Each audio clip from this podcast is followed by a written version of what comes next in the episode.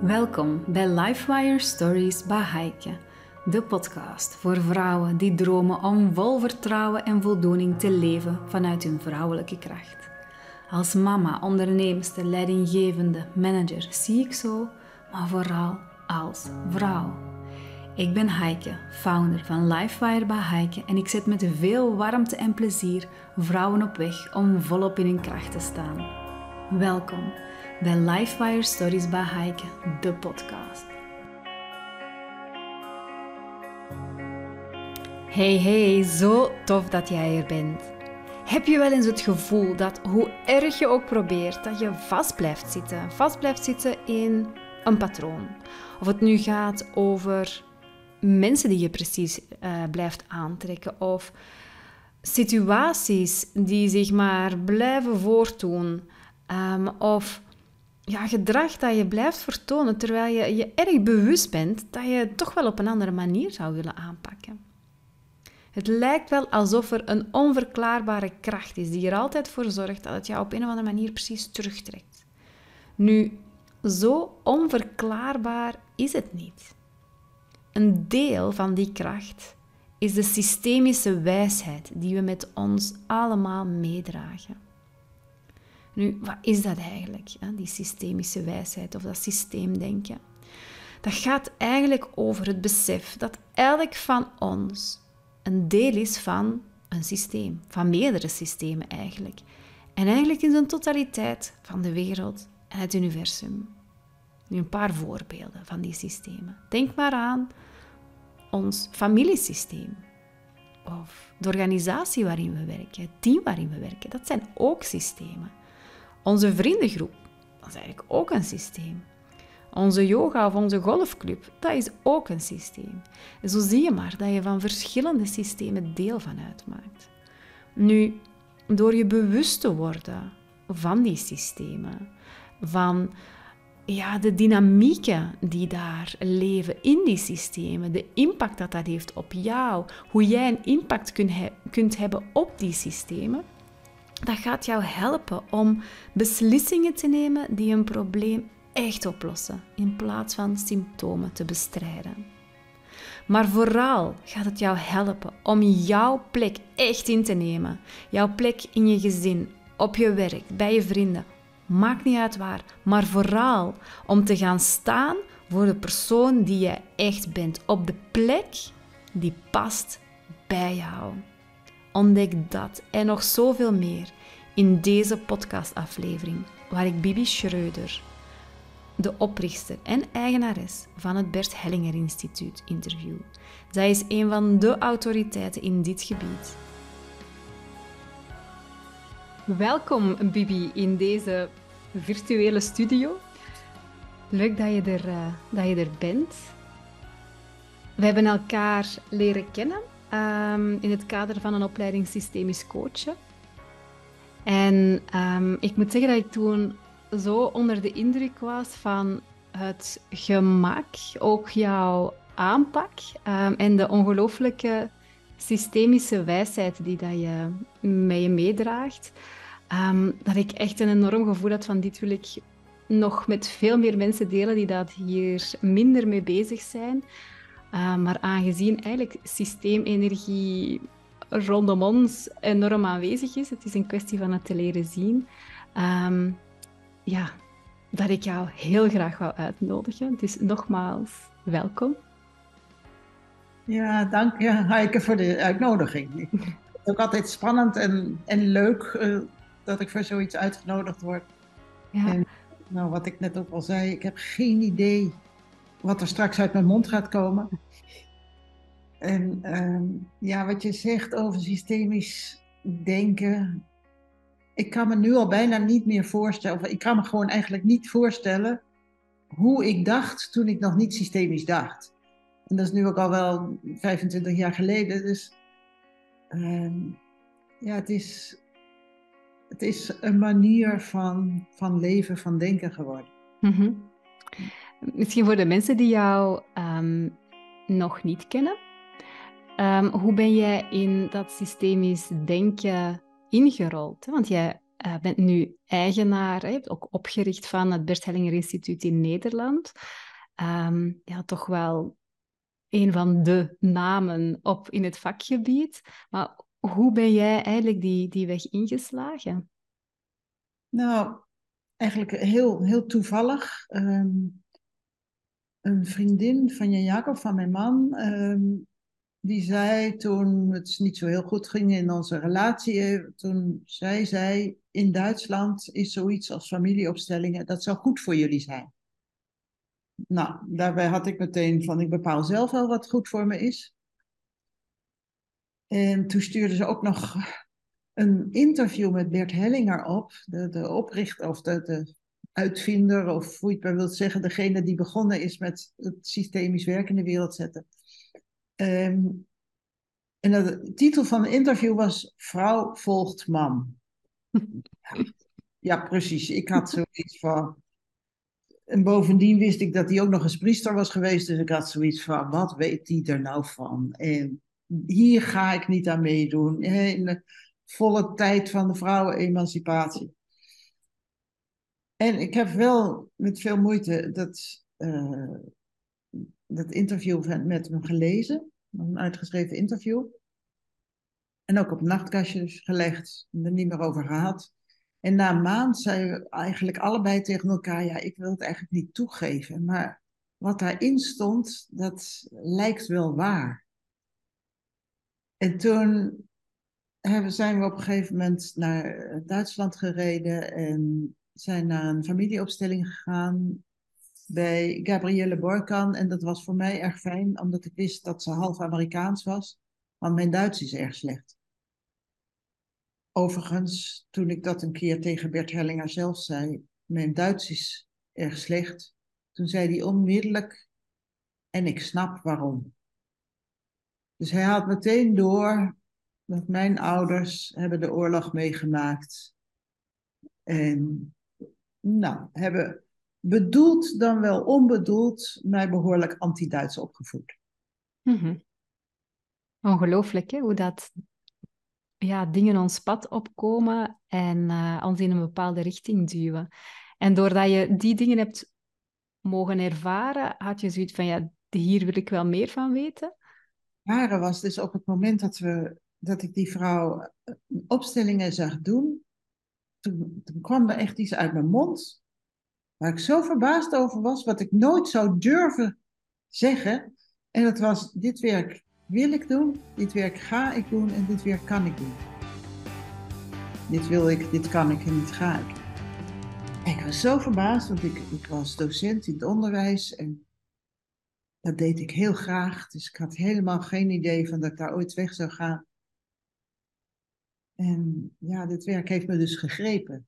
Dat, dat, gevoel heb ik echt. En het grappige is dat heel veel mensen dat zeggen. Het is, het is niet dat ik dit werk wilde, maar het werk wilde mij. Zo'n soort van uitverkorene om, uh, om dit te gaan doen. Mooi. En um, je spreekt over familieopstellingen. Um, voor de mensen die dat hier ook iets minder in vertrouwd zijn. Um, dat is geen één op één. Familieopstellingen of systemisch werk is niet alleen maar familieopstellingen. Nee, precies. En, en dat vind ik altijd wel belangrijk om, om te vermelden. Dat de opstellingen zijn een methode. En door die methode hebben we ongelooflijk veel inzichten gekregen over hoe systemen werken. Maar systemisch werk is dus echt um, ja, weten hoe systemen werken. En daar, daar, door heel veel opstellingen te zien, zijn we daar dus achter gekomen en zou daar een soort theorie uit voortgekomen zijn. Maar het is elke keer weer blijven onderzoeken hoe werkt het nou? Hoe werkt het nou in zo'n systeem? En om systemisch te werken is het ook belangrijk om een bepaalde innerlijke houding te hebben. En die innerlijke houding heeft heel veel te maken met bijvoorbeeld echt zonder oordelen kijken naar wat er op je afkomt. Mhm. We zijn zo gewend als mensen om meteen ergens iets van te vinden. En het grappige is, ehm, dat ergens van vinden, een mening hebben of een oordeel hebben, is natuurlijk ook een soort overlevingsmanier. Want als ik alles op me af laat komen, en dat merk je nu ook wel, doordat mensen met social media zoveel op zich af laten komen, dat ze daarvan overprikkeld raken. Dus het is een selectiemiddel om dan te kunnen zeggen: oké, dat laat ik wel binnenkomen en het andere laat ik niet binnenkomen. En voor het gemak noemen we dan dat wat we wel binnen laten komen goed en wat we niet binnen laten komen, dat noemen we slecht. Mhm. Zo ontstaan oordelen.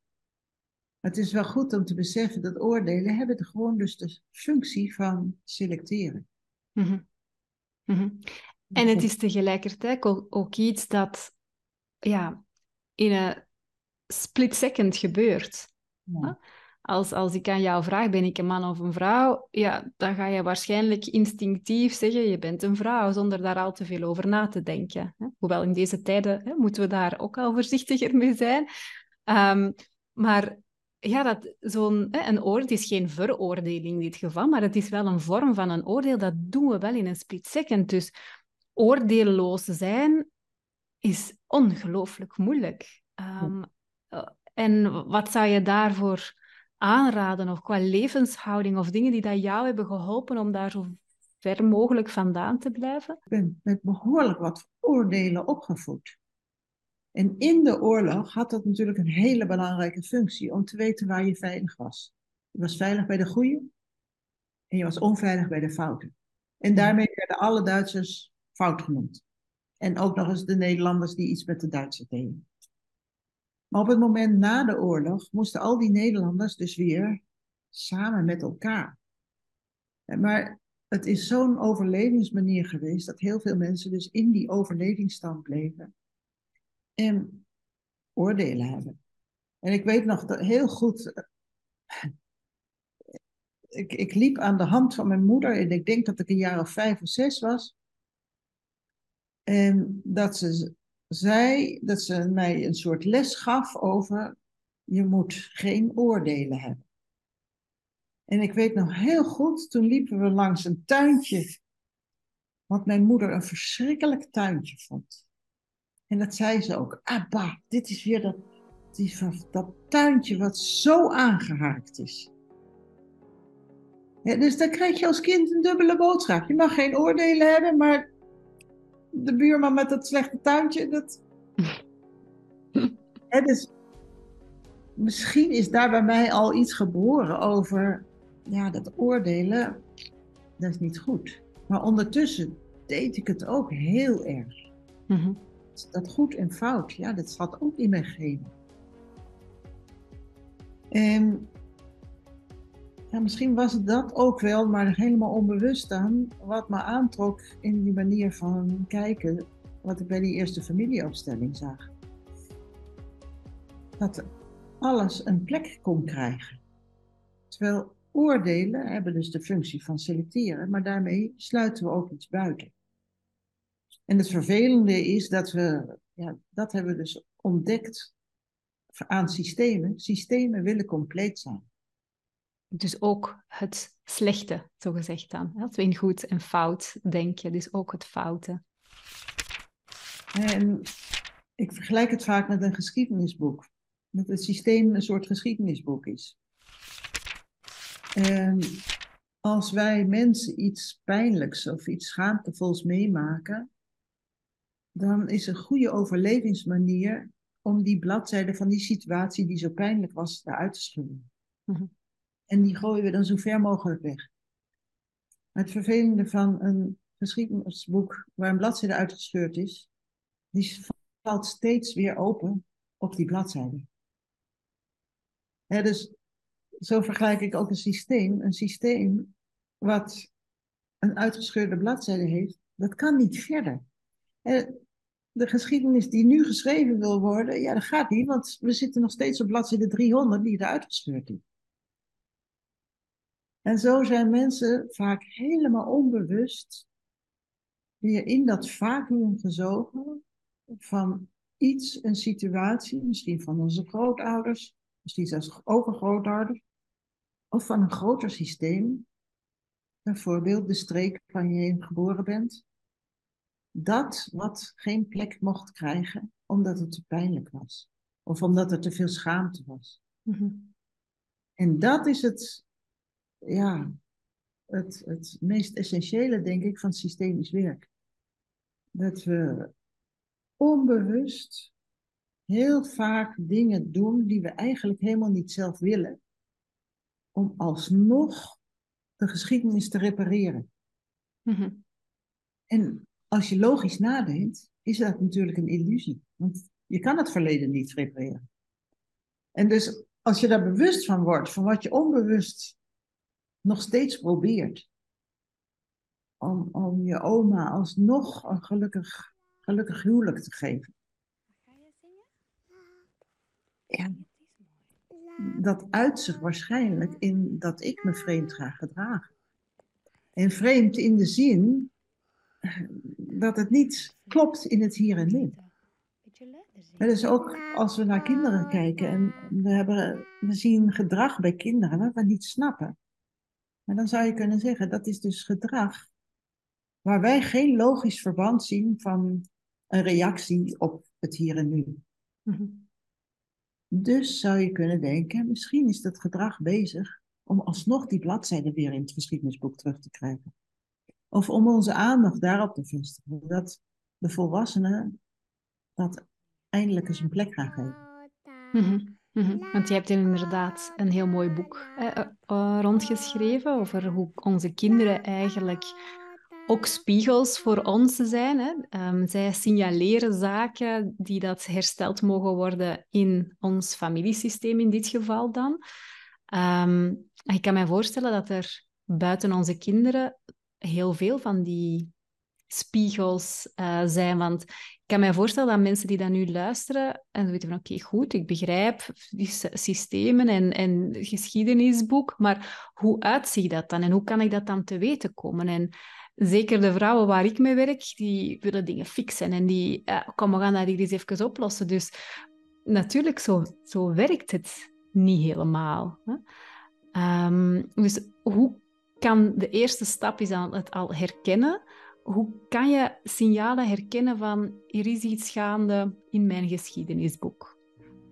Nou, allereerst natuurlijk als je inderdaad gedrag ziet of bij jezelf merkt.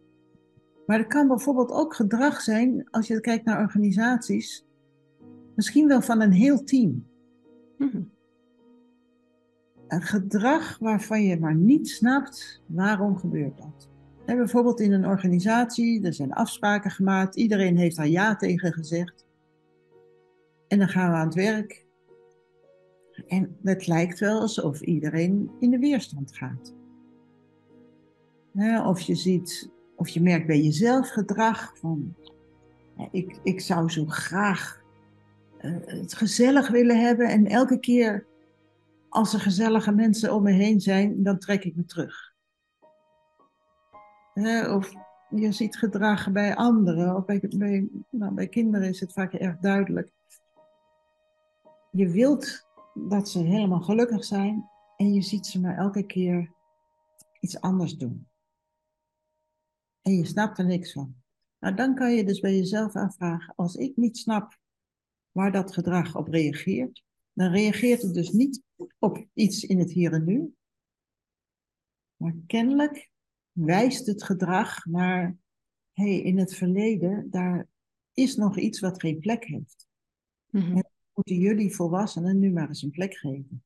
Of in de organisatie kan het dus zijn dat een team helemaal onbewust in hun gedrag wijst naar, er zijn mensen die hier weggestuurd zijn op een nare manier. Die zijn niet recht in de ogen gekeken toen ze ontslagen zijn. Mhm. En dan gaat het over het organisatiesysteem. Dan gaat het niet over jezelf als manager die dat, dat bijvoorbeeld opmerkt, maar dan gaat het echt over de organisatie. Uh, ja. ja. Dat is het rare. Dus ook een systeem van een organisatie schijnt een geheugen te hebben. Mm want soms zie je een, een team van jonge mensen die niks weten van wat er in de geschiedenis gebeurd is. En dan toch als je daar een opstelling over doet, blijkt dat bijvoorbeeld het gedrag van het team te maken heeft met iemand die vanwege iets wat hij gedaan heeft of iets wat hij niet gedaan heeft, dan weer ja, dat aanwijst dus eigenlijk. Ja, en als nu iets jou raakt in die professionele context, maar het raakt jou echt heel persoonlijk, is dat dan ook puur een symptoom van wat er in het organisatiesysteem zit? Of zit daar ook een link met jouw eigen achtergrond, met jouw eigen familiesysteem? Ja, dat is natuurlijk altijd moeilijk uit te vinden. Mhm. Ik denk dat het altijd wel een beetje en-en is. Uh, want wat we ook zo vaak zeggen is, patronen trekken patronen aan. Als ik bijvoorbeeld, nou daar hoef ik niet bijvoorbeeld bij te zeggen, dat is gewoon zo, opgegroeid ben met het idee dat ik eigenlijk iets voor mijn ouders in orde moest maken. Mijn ouders hebben een kind verloren, daarna ben ik geboren. En op de een of andere manier heb ik dus terwijl er nooit over gesproken is, als, als klein kind al opgepikt. Ik moet daar iets mee doen, want mijn ouders kunnen het geen plek geven. En misschien ook wel de opdracht, min of meer, ehm, ik moet ervoor zorgen dat mijn ouders geen verdriet hebben. Maar ja, dan ben ik niet meer hun, hun kleine dochter. Maar dan word ik een beetje degene die voor hen gaat zorgen. Dus dan kom ik misschien eigenlijk wel op de plek van hun ouders. Nou, als je dat patroon nou eenmaal hebt, daar ontwikkel je ook fantastische kwaliteiten doen. bijvoorbeeld ehm, met het idee dat ik moet regelen wat de volwassen mensen niet aankunnen. Hè, dat is dan zo'n soort kindillusie ja, dan ontwikkel ik dus fantastische eh, kwaliteiten als uh, ik ga het wel even regelen. Um, ik ga er wel voor zorgen dat alles goed komt. Um, ik hou ook wel het overzicht als jullie dat niet kunnen. En dus tegelijkertijd zitten er ook allerlei oordelen in over dat kunnen die arme mensen niet. Dus ik doe het wel. En een kind, die doet dat gewoon. Die kan de hele wereld aan. Alleen op een gegeven moment als je volwassen wordt, gaat het soms knellen. En dan komen mensen met vragen van, hoe kan het nou dat? Maar op het moment dat ik dan, nou, bijvoorbeeld uh, bedenk dat ik uh, leraar wil worden, kan ik die kwaliteiten fantastisch gebruiken. Want voor de klas moet ik ook altijd alles regelen. En ik heb goed overzicht. Ik ben ook helemaal niet bang voor, voor een groep te staan in een groep staan is lastig. Want ik heb eigenlijk nooit geleerd hoe ik gewoon tussen mijn broers en zussen kan staan. Of in die rij kan staan. Want daar was ik niet. Was, ik was daarboven. Ja, dus dat, dat is heel, heel raar. Tuurlijk heb ik gewoon normaal gespeeld met mijn broers. En mijn broer en mijn zussen. Hoewel ze ouder waren. En toch lijkt het alsof ik daar weinig oefenmateriaal op had. Ja. En dus zeg je, want je zei patronen trekken patronen aan, doordat je die kwaliteiten ontwikkelt, kom je waarschijnlijk in situaties, in contexten waar dat je een leiderschapsfunctie bijvoorbeeld hebt. En ik wilde al echt gewoon leraar zijn, maar ik werd toch gevraagd om coördinator te worden. Ehm, maar ook daarnaast, ja, het was ook een beetje jaren 70, 80 cultuurtje. Ehm, dan gingen we vrijdag naar de kroeg bijvoorbeeld. Maar dan was het toch altijd wel de directeur die naast mij ging zitten en met me ging zitten sparren. En later hoorde ik dat daarover geroddeld werd. Zij weer met hem. En ja, ik was gewend om, ik, ik had daar helemaal geen moeite mee om met hiërarchie om te gaan. dus dat zijn patronen die patronen kunnen trekken. Ja. Je ziet ook vaak dat mensen met dat patroon um, bijvoorbeeld in de medezeggenschapsraad komen of in de ondernemingsraad komen. Want die kunnen zich makkelijk op die lagen begeven. Alleen daar verspeel je soms ook een beetje de plek mee om gewoon werknemer te zijn. soms word je een beetje aangekeken als, ja, jij bent een verrader, want uh, jij gaat ervoor zorgen dat er hier ontslagen gaan komen. En dus het is moeilijk om een plek in de groep te krijgen. Ja, en daar kan je dan last van hebben als je volwassen bent. Als kind leef je gewoon zo en dat is jouw manier. Maar later merk je van, oh ja, ik had eigenlijk nooit zo uh, contact met mijn zussen. En, en ja, ik word nu ook steeds buitengesloten. Dus dat soort dingen komen dan naar boven.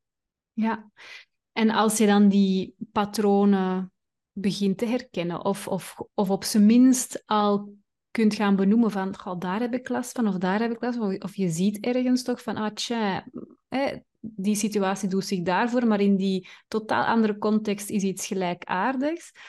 Um, ja, kan je daar uitgeraken? Nou, dat is het, ook weer het vervelende van systemisch werk. Zodra je iets kwijt wil, dan komt het toch weer voor je neus te staan. En het, ja, de, de oplossing is om iets werkelijk te nemen dat het is zoals het is. En dat, dat lijkt ook vaak zo'n eh, contradictie als je zegt, verandering begint met de wereld te nemen zoals, het, zoals die is. En elke keer als ik het uitspreek, merk ik nog even, ja, maar dat kan toch niet? Dat is die, die kleine ik die vindt dat er eerst gevochten moet worden voordat er verandering kan komen. Nee, de wereld is zoals die is. En als je dat kan toelaten, dan opent er opeens een totaal andere wereld. Ja. Daarin kan je, kan je merken, en ja, soms is het nodig om, om daar ook de ogen en de hulp van anderen bij te hebben, dat je soms zulke blinde vlekken kan hebben, juist door bijvoorbeeld idealistisch te zijn. En door als je heel idealistisch bent en je, wilt, je bent heel erg voor iets aan het vechten. Nou, ik ben in de 70 jaren dus opgegroeid. Dus ja, bijna gewoon dat ik pacifistisch was. Ja, hoe moet ik nu omgaan met de realiteit dat er overal oorlog is? En ik, ik heb daar met mijn pacifisme ook geen antwoord op. Dus wat ik eigenlijk probeerde met idealistisch, pacifistisch te zijn, is misschien zelfs wel de oorlog van mijn ouders proberen er niet te laten zijn. En tegelijkertijd ook proberen, en zelfs in geloven, er komt nooit meer oorlog. En toen zei Bert Hellinger een keer, luid in de zaal, oorlog hoort daarbij. En werkelijk alle cellen in mij zeiden nee, gingen in protest. En een aantal keren herhaalde hij het en een aantal keren heb ik het ook voor mezelf herhaald. En langzamerhand, langzamerhand tot, drong het tot me door. Ja, natuurlijk. Als je in de geschiedenis kijkt, er is altijd wel ergens oorlog. Het is gewoon dus met het denken van ik ga tegen oorlog vechten, maak ik me ongelooflijk groot met het idee, ik kan voorkomen wat er nou helemaal gewoon is. Mhm. En ik kan me heel goed voorstellen dat ehm, de reis die jij daarin hebt al meegemaakt um, en waar ik nog volop in aan het reizen ben en waarschijnlijk velen met mij, um, ja, het is ook een beetje contradictorisch, of, of nee, misschien niet contradictorisch, maar counterintuitive. Want we zitten zo in de maatschappij, we gaan hier we gaan oplossen. Er is een probleem, we gaan dat oplossen. En dat kan over een dag dagelijks thuisprobleem zijn, maar inderdaad om hè, oorlog uh, aan te, te, grijpen als voorbeeld, ja, ook dat gaan we oplossen. We brengen raden bij elkaar. Hè er worden weer twee kampen gemaakt. Hè, die, dus het, het, de wereld aanvaarden zoals die is, ik kan me heel goed voorstellen dat heel veel luisteraars die nu aan het luisteren zijn, die zoiets van, ja, maar dat, dat, kan toch niet? Hoe kunnen wij nu gewoon aanvaarden dat er oorlog is? En het dan maar zo laten zijn? Maar ik denk dat dat juist twee dingen, twee verschillende dingen zijn. Het is een stukje het aanvaarden. Pas nadien kan er een actie komen, lijkt mij dan. Of hoe kijk jij daar tegenover? Ja, zolang ik het nog niet kan aanvaarden, stop ik misschien wel onbewust heel veel energie om, het, om die realiteit tegen te houden. Mhm. En dan ben ik dus niet in het hier en nu, maar dan ben ik nog steeds bezig met overal uh, alles er niet te laten zijn. En ja, je zegt aanvaarden, het is zelfs nog erger. Je kan zeggen, ik stem toe dat het er is. En ik, ik weet nog, en dat is ook een oefening die je gedaan hebt, denk ik, in de, in de opleiding. En ik weet nog zo goed hoe dat voor mezelf was om die oefening te maken. En ik wilde het eigenlijk niet. Ik stem toe, is zo'n stap in de realiteit er gewoon te laten zijn. En toen besefte ik ook, ik stem toe, betekent ja, ik ga ermee akkoord dat de realiteit de realiteit is. Maar het betekent niet dat ik daar ook van moet houden. Mhm. En dat gaf me wel weer veel bewegingsruimte. Zo van, oh ja, ik kan iets best wel niet leuk vinden, maar dat betekent nog niet dat ik het weg hoef te duwen alsof het er niet is. Mhm. En zo langzamerhand helpt het me ook om te weten, als ik iets wegduw omdat ik het niet aan kan, dan staat het op een gegeven moment wel weer voor mijn neus of voor het neus van mijn kinderen of mijn kleinkind. Ja. Dus ja, het, het is niet makkelijk, maar het, over het algemeen, op het moment dat je iets aanvaardt en zelfs misschien de stap zet tot ik stem toe, dat het is zoals het is, dan geeft dat rust. Mm Al dat, dan word je vaak pas uh, bewust van hoe hard en hoeveel energie je stopt in het vechten tegen. Ja. En wil dat dan zeggen dat je dan geen actie meer onderneemt? Nee. Dat is vaak wel even zo'n worstelmoment van een verandering toelaten. Dat dacht ik dan ook van, oh, moet ik dan maar uh, geen pacifist meer zijn? Word ik dan tegelijkertijd uh, maar militair of zo? Nee tuurlijk kan je nog steeds je waarde houden. En je kan ook zien, sommige waarden sluiten andere waarden uit. En dan ben ik onderdeel van de polarisatie.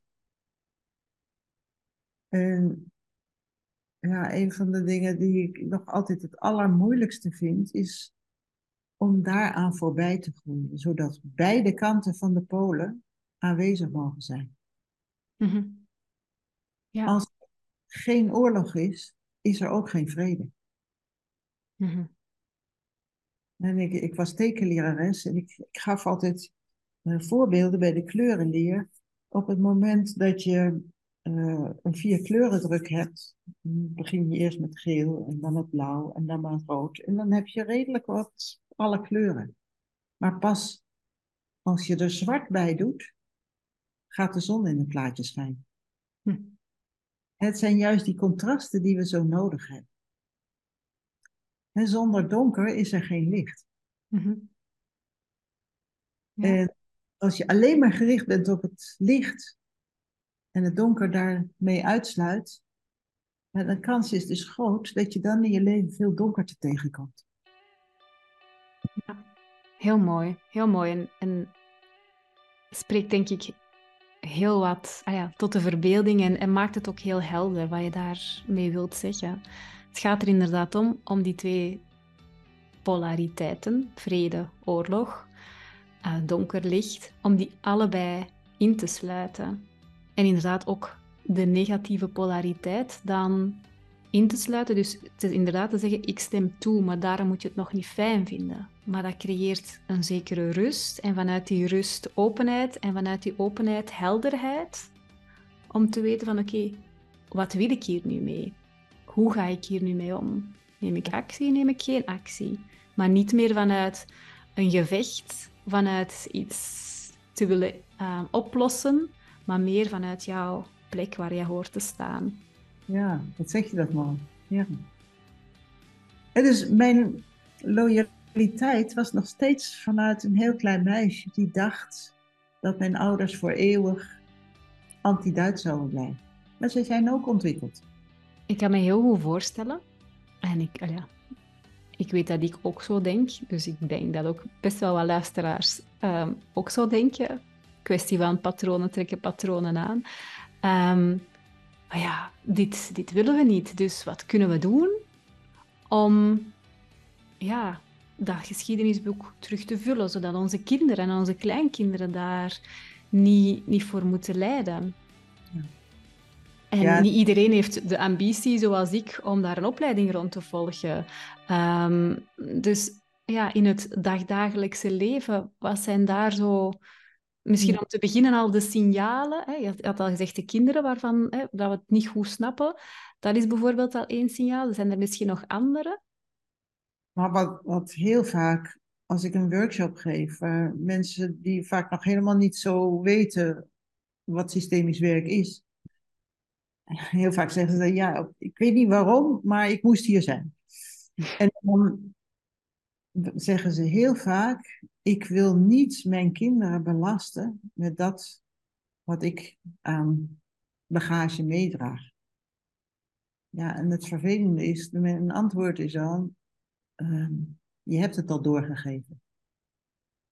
Ja, want het, het zit in onze genen. Mm dus de, de strijd om iets er niet te laten zijn, dat geef je al door. En dat, ja, dat is ook het lot van je kinderen. En het is eh, versterkender om je kinderen hun lot te gunnen, dan wanneer je probeert dat lot weg te nemen. Mhm. Maar goed, dat is nog steeds uh, abacadabra of uh, wil je niet geloven, want als moeder of als vader wil je natuurlijk het beste voor je kinderen.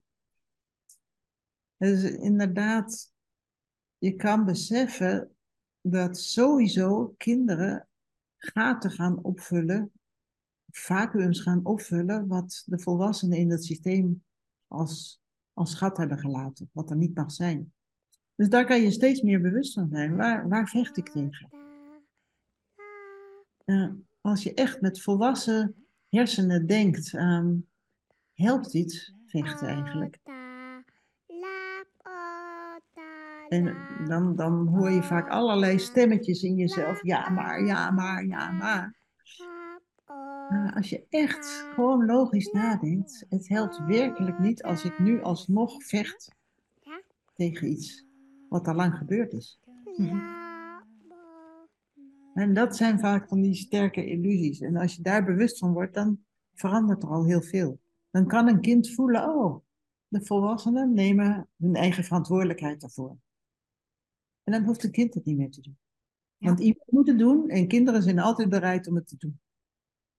Ja, dus eigenlijk zeg je van, ga als, als volwassene zo bewust mogelijk op jouw eigen tempo, want je kunt de dingen ook niet gaan rushen, van waar je tegen vecht, waar je last van hebt. En peil zachtjes aan die ajuin af voor jezelf. En ja, impliciet help je daar eigenlijk ook je kinderen, je kleinkinderen en eigenlijk de rest van de familiegeschiedenis die naar jou komt. Maar het doen om de anderen te behoeden vanuit die intentie werkt juist averechts. Dat is wat ik jou hoor zeggen ja, dat klopt. Ja. Dus het is eigenlijk een oproep om zo bewust als mogelijk in het leven te staan en te gaan voelen wat klopt er niet? Waar vecht ik tegen? Wat voelt als een continue strijd? Of dingen waar ik echt last van heb? Om daarmee aan de slag te gaan. En aan de slag gaan kan even goed zijn, of is ultiem dan het aanvaarden dat het al zo is dan. Ja.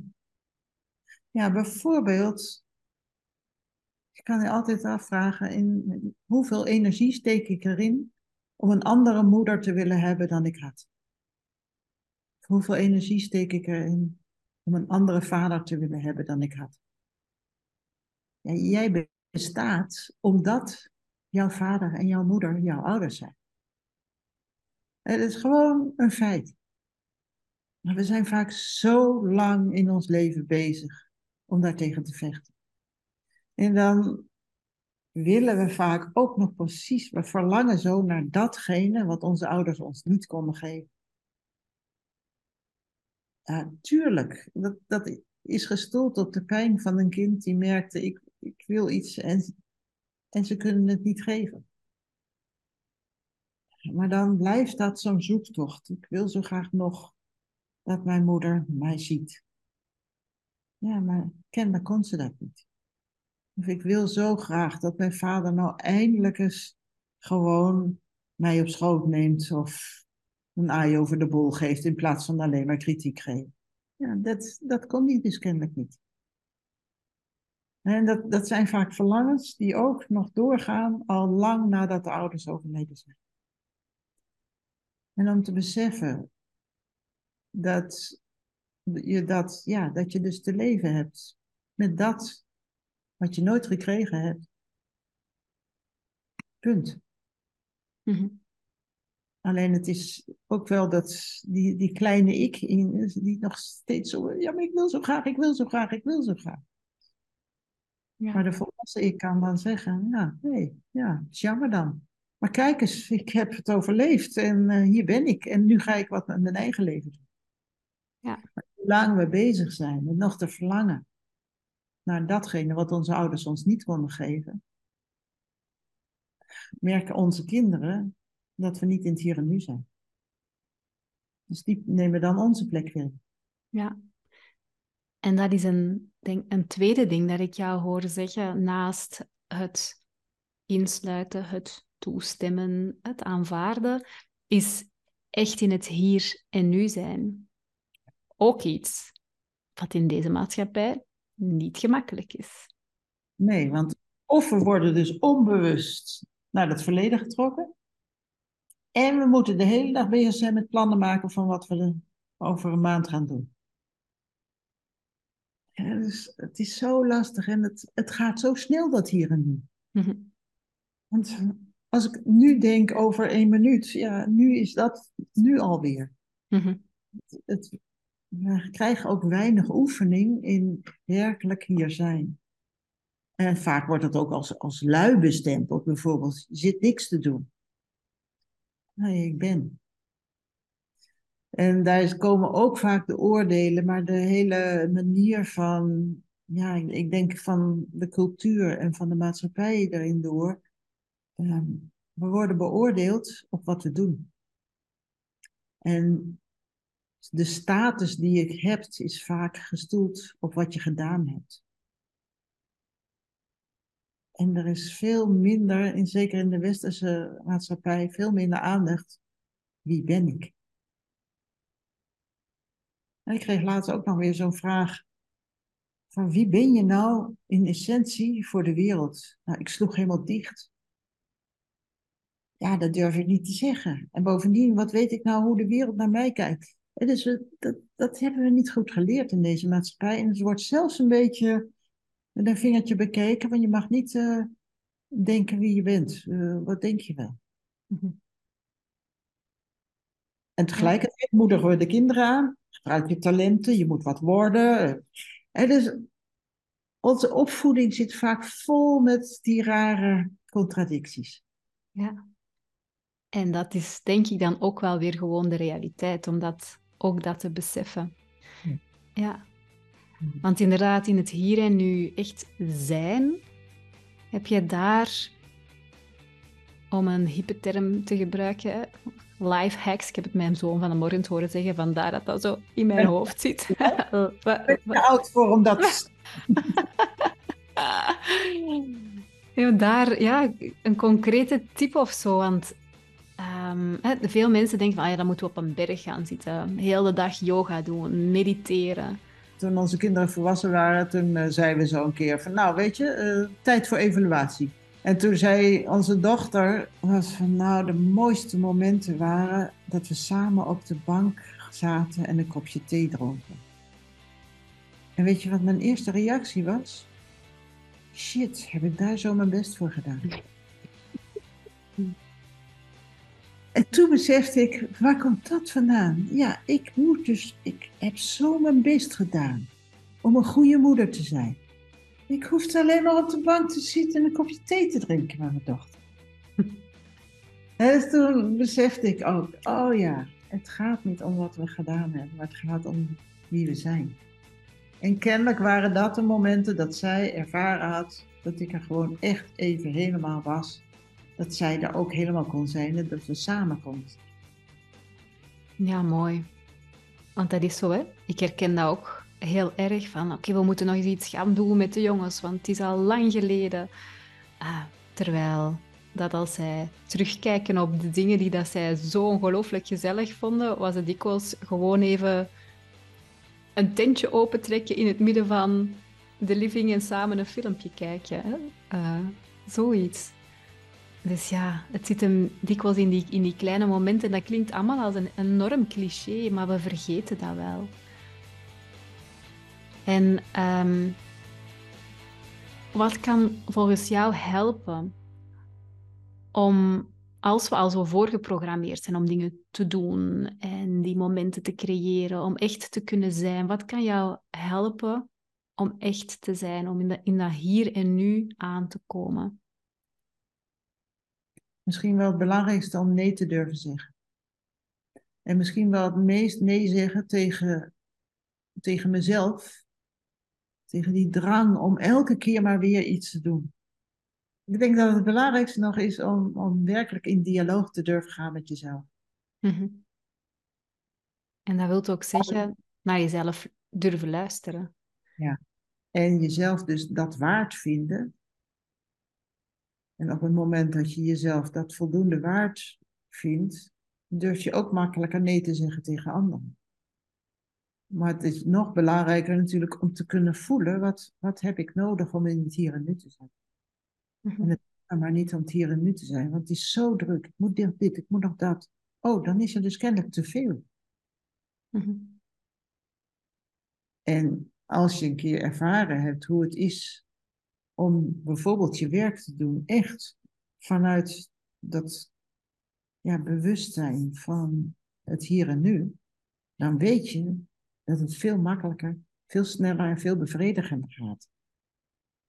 En toch en toch, en toch, elke keer worden we weer, weer uitgesleurd.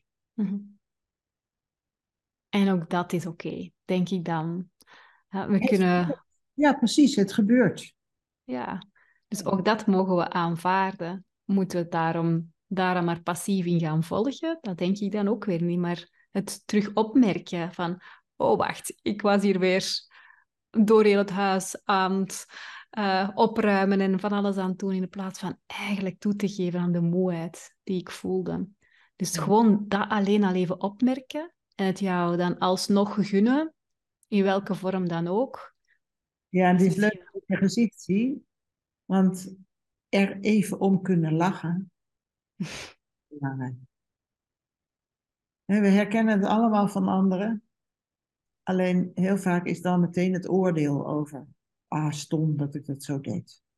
Maar dan stop je je eigen waarde dus weer weg.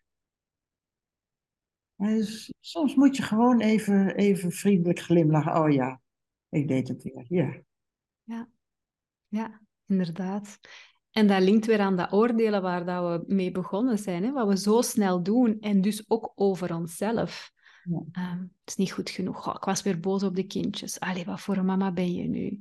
En zo enzovoort. Wel duizend keer per dag. Ehm, maar inderdaad, dat glimlachje dat je zegt, ja, soms de lichtheid van het leven ook wat meer, meer zien. Want eigenlijk wat we nu bespreken, de, de oorlog en, en alles wat dat, ons eigen geschiedenisboek terugvullen of, of het geschiedenisboek van een organisatie terug compleet maken en zo. Ja, dat klinkt allemaal wel heel serieus. En dat is misschien ook wel gewoon serieus. Ehm, Maar het hoeft, denk ik, niet alles overheersend te zijn. De lichtheid van het leven ook toch terug wat te ontdekken, is ook wel mooi. Ja, dat, dat is natuurlijk wat je gaat merken. Van, oh, er is, als ik werkelijk toelaat dat de realiteit de realiteit gewoon is, ja, dan komt er misschien ook wel heel veel narigheid, wordt zichtbaar. Mhm. En je houdt een heleboel energie over als je dat niet continu weg hoeft te doen. Mhm. Want hoe meer je wegdoet, ja, hoe meer er voor je neus komt te staan. Ja. Dus zo, hoe meer je met dat zwart kleurt, hoe mooier de zon uit de kleuren en uit de tekening komt. Ja. En dat is toch wel een beeld dat voor mij heel erg, uh, heel erg spreekt. Ja. Mooi. Ja, we hebben eigenlijk al heel wat dingen besproken. Hè? We hebben het gehad over het insluiten, het aanvaarden, over dat oordeelloos zijn, over um, ja, in het hier en nu echt aanwezig zijn, gewoon te kunnen, te kunnen zijn. Um, ook hoe dat mensen rondom ons spiegels kunnen zijn om ons daar eigenlijk in te triggeren. Om dat juist meer te gaan doen, hè? meer te gaan aanvaarden, om meer in het hier en nu te komen. Um, mijn dan misschien onze kindjes wel het hardst. Of misschien spreek ik nu te veel voor mezelf. maar ik weet dat zij mij in elk geval daar heel erg in triggeren. Um, Kinderen hebben de functie om ouders op te voeden. Ja, als ze dat eens zouden weten. ik ga het eens uittesten als ik dat zeg, wat dan hun reactie gaat zijn. um, kleine beide handjes. Um, maar goed, ja, het, maar het gaat er dan ook om om het te willen zien. Ja. En ik denk dat de, de mensen die luisteren, de mensen waar ik mee mag samenwerken, dat die dat willen zien. Maar er zijn ook best nog wel heel wat mensen die het, en dat, ik weet dat dat een oordeel is wat ik nu ga zeggen, het niet willen, niet kunnen zien, maar dus als gevolg het gewoon niet zien. Ehm, wat dan soms ook wel voor ellende um, zorgt. Is dat dan hier weer van, ook dat heb je dan maar lekker te aanvaarden, Heike? Of is daar iets dat we, we kunnen doen? Ehm, en niet alleen als coach, maar ook gewoon als, als bewuste mensen, als bewuste vrouwen. Um, in toch ergens een shift in, in, in systemen, in, in, onze, in, in niet onze organisatie, maar ik bedoel echt in, in de wereld. Nou, eigenlijk in de evolutie is het denk ik nog helemaal niet zo lang dat we over individuen hebben. Misschien zelfs maar vijf of zeshonderd jaar geleden dat we heel erg een besef hadden van buiten de gemeenschap ga je dood. En dat is dat oerinstinct van een kuddedier. Als het lekker loopt te grazen en er komt een wolf aan, het eerste wat ze doen is zorgen dat je binnen in de kudde bent. En die kudde heeft dan een, een cordon eromheen van ervaren dieren met hoeven en tanden aan de buitenkant, zodat ze als geheel de grootste kans hebben. En dieren, als die aangevallen worden, dan kunnen ze vluchten, dan kunnen ze vechten. En dan hebben ze ook nog, als die twee niet lukken, dat freeze toestand.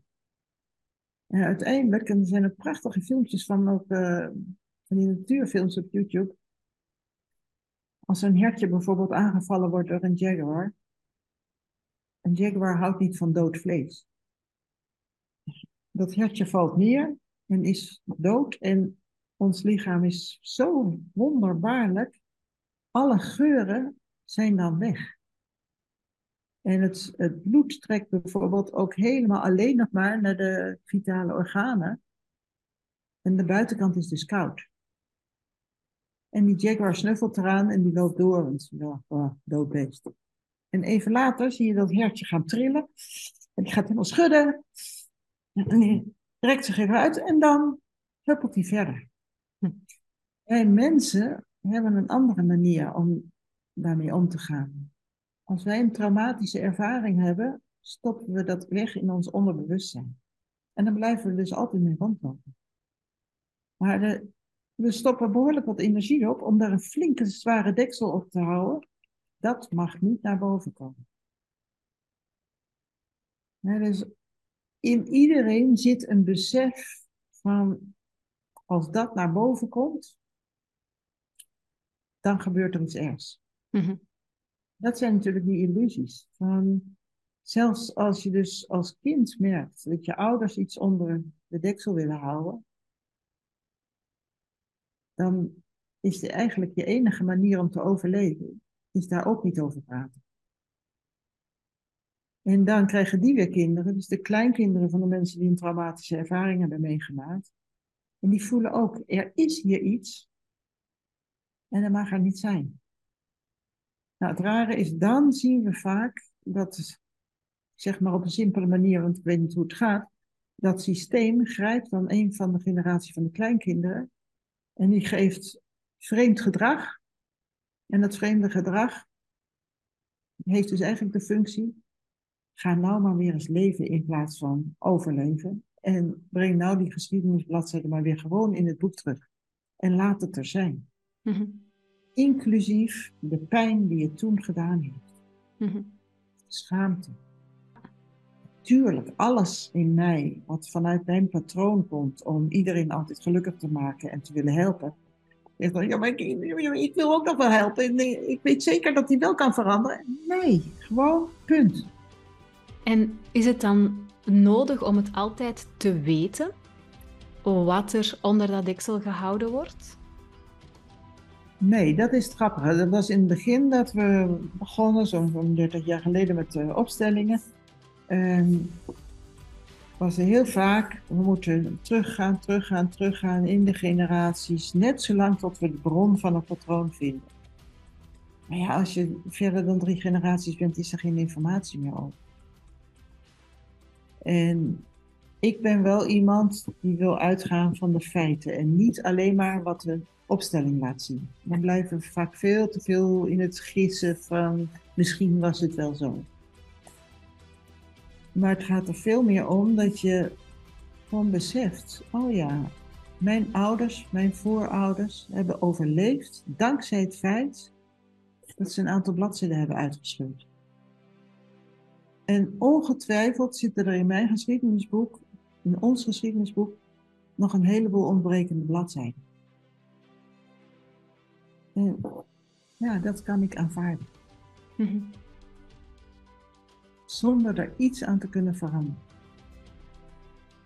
En dan beseffend dat ik misschien ook bezig was, helemaal onbewust, om toch dat stukje leegte bij mijn grootmoeder, die de man vroeg voor overleed, om dat toch te proberen te, op te vullen. Dus hier is het eigenlijk opnieuw ook oké zijn met het geschiedenisboek dat er is. Ja. En elk, hè, want we gaan zelfs al beseffen wat dat er gaten zijn, dan nog, daarmee gaan we ze ook niet per se opvullen. Ehm, en um, wij zelf en de generatie na ons gaan daar misschien voor aan het werk gaan. En that's maybe just life. En dat is niet alleen in ons gezin, maar in alle gezinnen. Hè? Daar ontwikkel je dus ook heel veel kwaliteiten door. Mm En dus het idee dat we, dat, dat, dat heb ik misschien wel een beetje als oordeel over, ja, dat is mijn leeftijd misschien.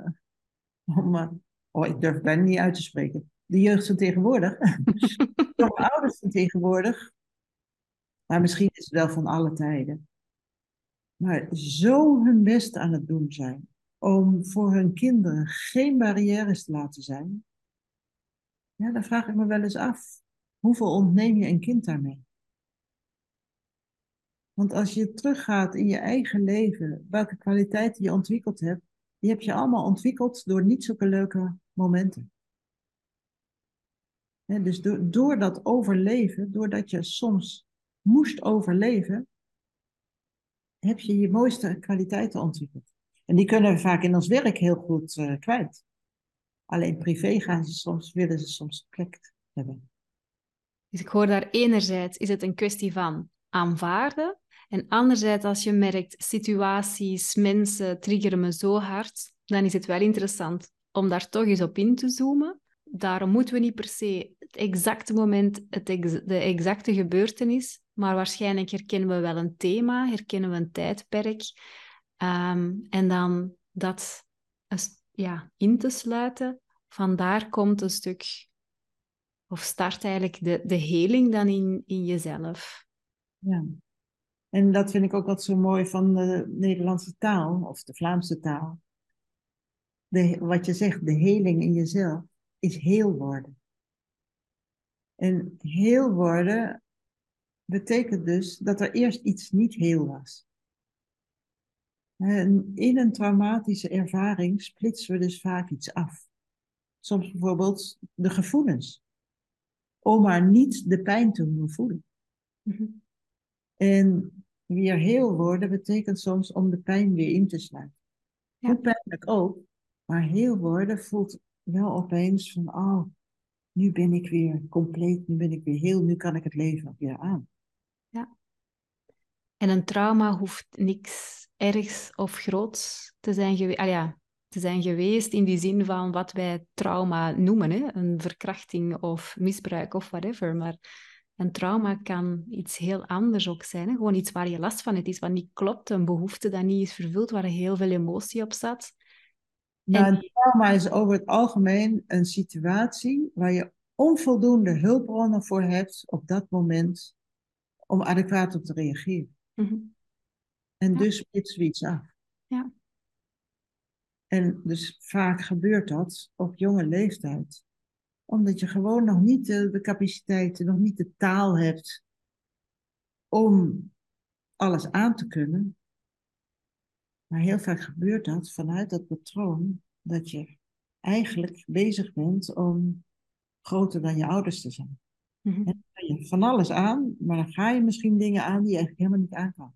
En het belangrijkste van dat heel worden is de geschiedenis te laten zoals die is, zodat je in het hier en nu kan zijn. En zolang je nog met het verleden bezig bent, ben je niet in het hier en nu. Dan ben je dus ook niet bereikbaar voor je kinderen, maar ook niet voor je collega's of je partner, want je bent ergens anders. En anderen voelen dat beter dan jijzelf. Dat is prachtig gezegd. En ik denk wel de essentie van, ja, van het onderwerp waar dat we vandaag over gesproken hebben. En ik denk een cruciale zin voor iedereen om ja, dat regelmatig te herhalen en ons daaraan aan te doen herinneren. Ja, dank je wel daarvoor. Ehm, ik heb het gevoel dat dit eigenlijk een heel mooi afrondingspunt is, omdat voor mij hier de essentie echt is aangeraakt. Wat niet wil zeggen dat de rest niet relevant was, maar hier komt alles zo ongelooflijk mooi samen. Dankjewel, Bibi, hiervoor. Ja, dankjewel ook voor jouw vragen daar weer in. Want ik weet van tevoren niet wat ik ga zeggen. En soms komen er dan ook weer nieuwe dingen naar boven. Dat is het leuke van samen iets, een samen gesprek hebben. Er komt altijd weer meer uit dan wanneer je het in je eentje doet. Ja, absoluut. Dankjewel om deze gespreksdans uh, samen uh, te doen. Um, dankjewel ook aan de luisteraars. En um, ja, stay tuned voor de volgende.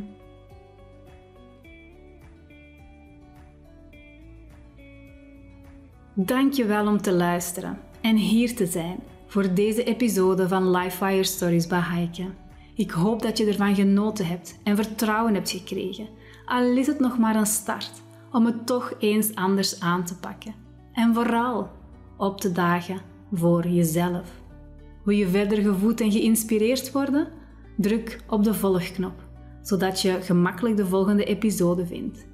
En als je deze podcast waardevol vindt voor andere vrouwen die je ook meer voldoening, vertrouwen en vrouwelijke kracht gunt, deel deze podcast met hen. Bijvoorbeeld in je stories. En tag me zeker via @lifewire want ik stuur regelmatig bedankpakketjes uit naar mensen die de podcast delen in hun stories. Heel graag tot binnenkort. Veel liefs van mij.